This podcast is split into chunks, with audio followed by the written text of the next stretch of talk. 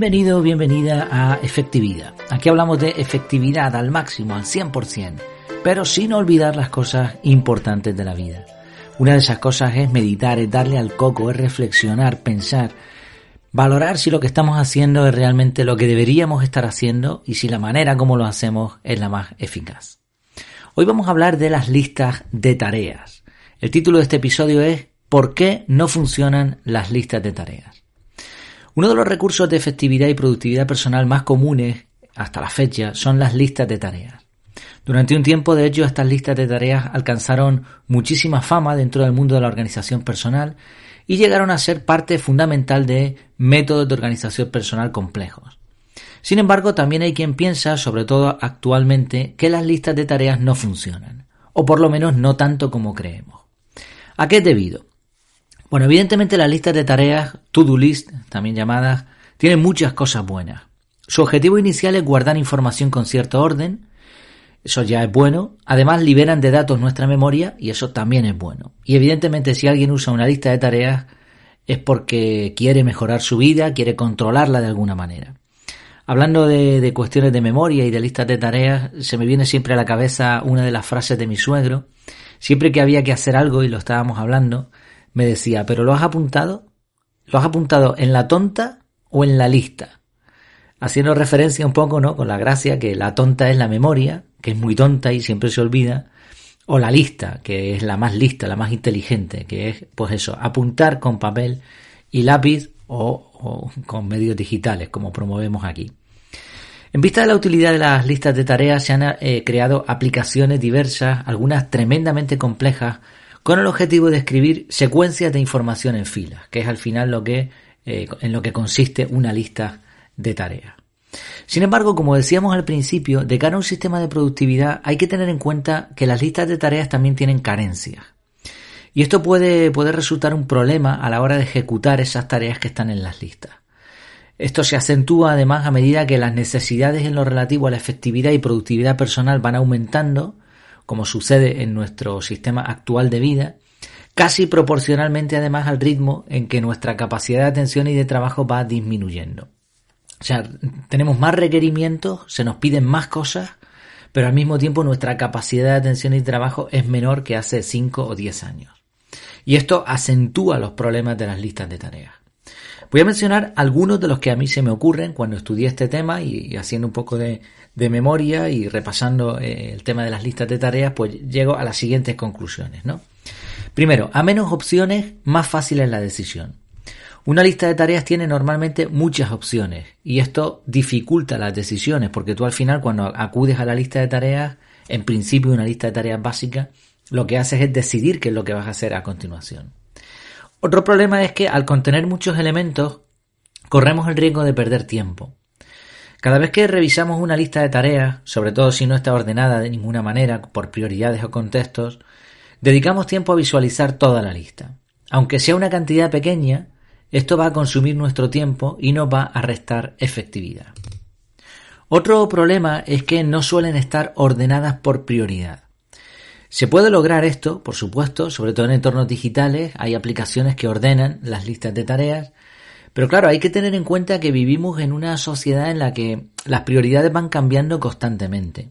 Por lo tanto, eh, estar cambiando en la lista de tareas las prioridades o mantenerlas fijas podría ser un problema.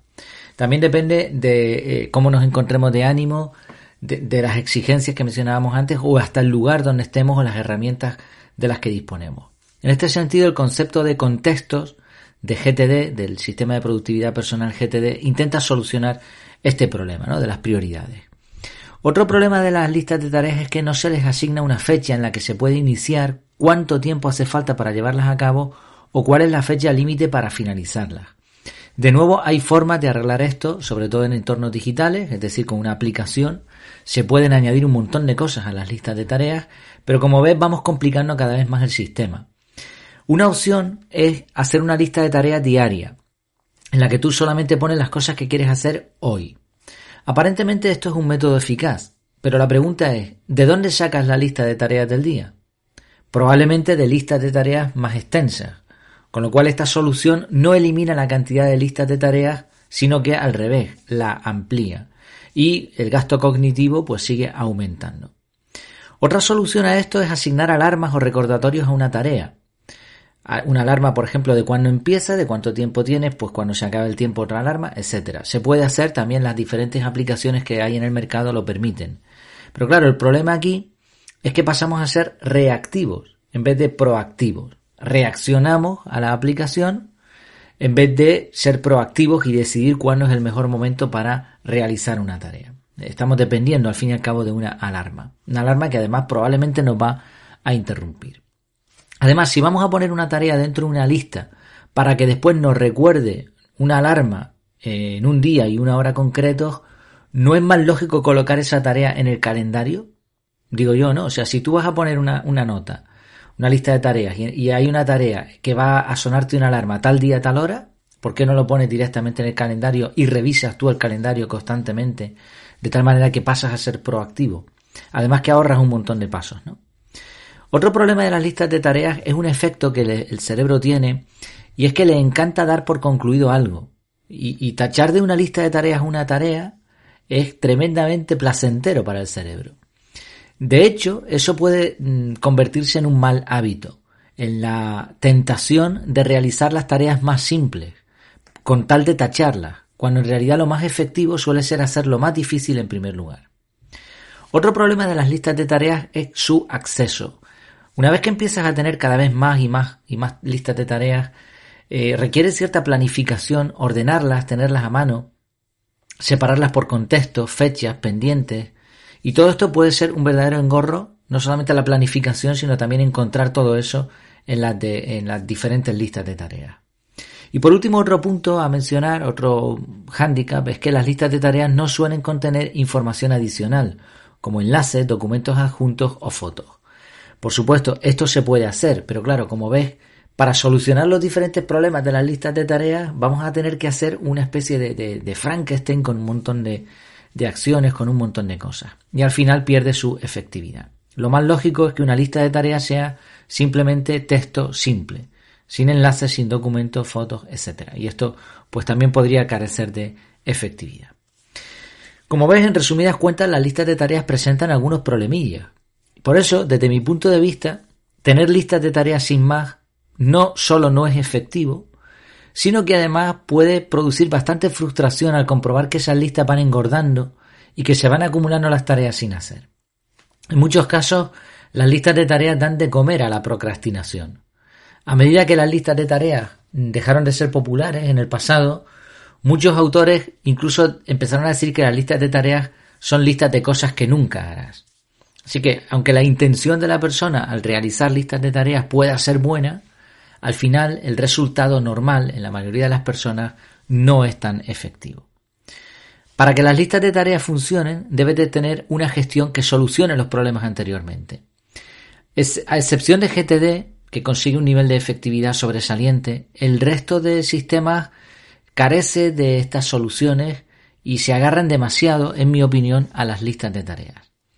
Aún así, siendo honestos, aunque GTD soluciona muchos de los problemas de las listas de tareas, para mí consume muchos recursos, ya que debemos dedicar un tiempo para ordenar, mantener ordenadas y ejecutar correctamente nuestras listas de tareas.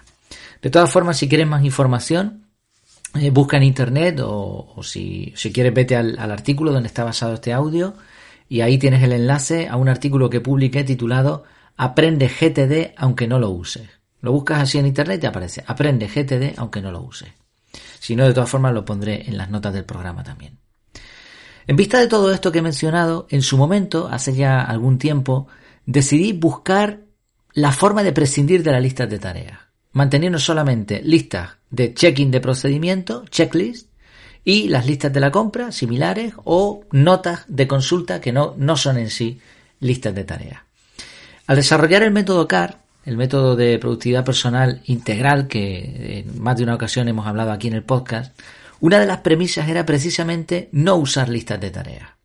Así que probé de una manera, de otra, y al final encontré la manera correcta de, prescindir de ellas, que es con time blocking. También publiqué un artículo acerca de esto, grabé un audio también en el podcast sobre el time blocking. Time blocking consiste en colocar toda la información en un momento dado del tiempo, con un tiempo asignado, accesible desde un mismo sitio, como tareas individuales y con la información adjunta que sea necesaria.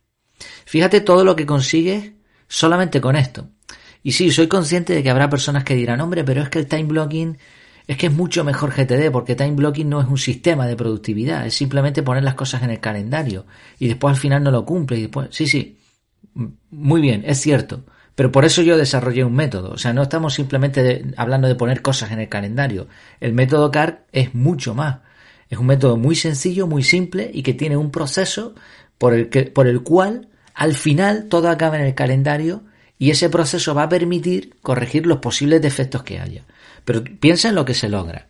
Al fin y al cabo, el calendario digital, calendario digital, un, calendario en papel, da igual, no es sino un sitio donde tú pones una lista de cosas por hacer. En realidad no hay tanto cambio en que tú hagas una lista de tareas y digas, esta lista es lo que voy a hacer hoy, a que esas tareas las lleves a tu calendario y le asignes un bloque de tiempo. Que después no puedes cumplir con lo que tú habías previsto, porque vivimos en un entorno muy variable. No pasa nada. En el método CAR hay una forma de volver a revisar lo que se ha hecho y lo que no se ha hecho para adaptarnos a las circunstancias. Es posible que para alguien esta forma de trabajar, prescindiendo de listas de tareas y usando exclusivamente el calendario para anotar las tareas pendientes, pueda parecer algo simplista. Pero también se puede ver al revés. Ya digo, no es tan simple porque esto, o sea, no es, el time blocking es una cosa y el método CAR es otra cosa distinta, ¿no? Pero bueno, también se puede eh, ver de la, de la forma contraria. A muchos les puede parecer que organizar correctamente las diferentes listas de tareas, como hemos visto antes, es demasiado complejo. O sea, vale, tú puedes decir, no, es que esto es muy simple. Y yo puedo decir, pues que esto es, es que lo que tú dices es muy complejo. En mi caso, después de haber probado diferentes métodos, yo me quedo con lo simple. Creo que es al final lo que más funciona y lo que mejor se puede adaptar a muchas personas. Hay una, un acrónimo en inglés que de vez en cuando me acuerdo cuando hablamos de simplicidad, que es KISS, K-I-S-S, KISS, como beso. Pero significa otra cosa, significa Keep It Simple, Stupid. Manténlo simple, estúpido. Y a veces hay que decírnoslo a nosotros mismos. A veces lo más simple es lo que mejor funciona. No solo creo que lo simple es más efectivo, sino que además va a permitir, como decía antes, que este, este método, esta forma de trabajar con el calendario sea mucho más accesible para que muchas personas que no quieren dedicar demasiado tiempo a aprender o desarrollar métodos de organización puedan poner en marcha un sistema que les arregle el problema de la productividad. De todas formas, sea como sea, sea que utilices un sistema o que no lo utilices, un método o lo que sea, mm, plantéate hasta qué punto las listas de tareas están siendo eficaces. Y tienes dos opciones o intentar mejorar los problemas que tienen las listas de tareas o buscar una alternativa como he hecho yo en mi caso. De todas formas, me encantaría saber qué piensas. ¿Crees que las listas de tareas siguen siendo efectivas en el mundo en el que nos estamos moviendo? Bueno, terminamos con una frase de Elizabeth Barrett Browning. No valores el trabajo hasta que acabe el día y la tarea esté hecha. Decía otra frase también, ¿no? Que el día no se debe medir por la por lo que has cosechado, sino por las semillas que has plantado. Pues nada, espero que te haya gustado este tema, este tema un poco más técnico, las listas de tareas, sus posibles beneficios o desventajas. Como siempre te espero en mi casa en efectividad.es donde encontrarás el artículo en donde está basado este audio y mucho más contenido y por supuesto el método también CAR para el cual te dejo un descuento en las notas del programa por si te interesa.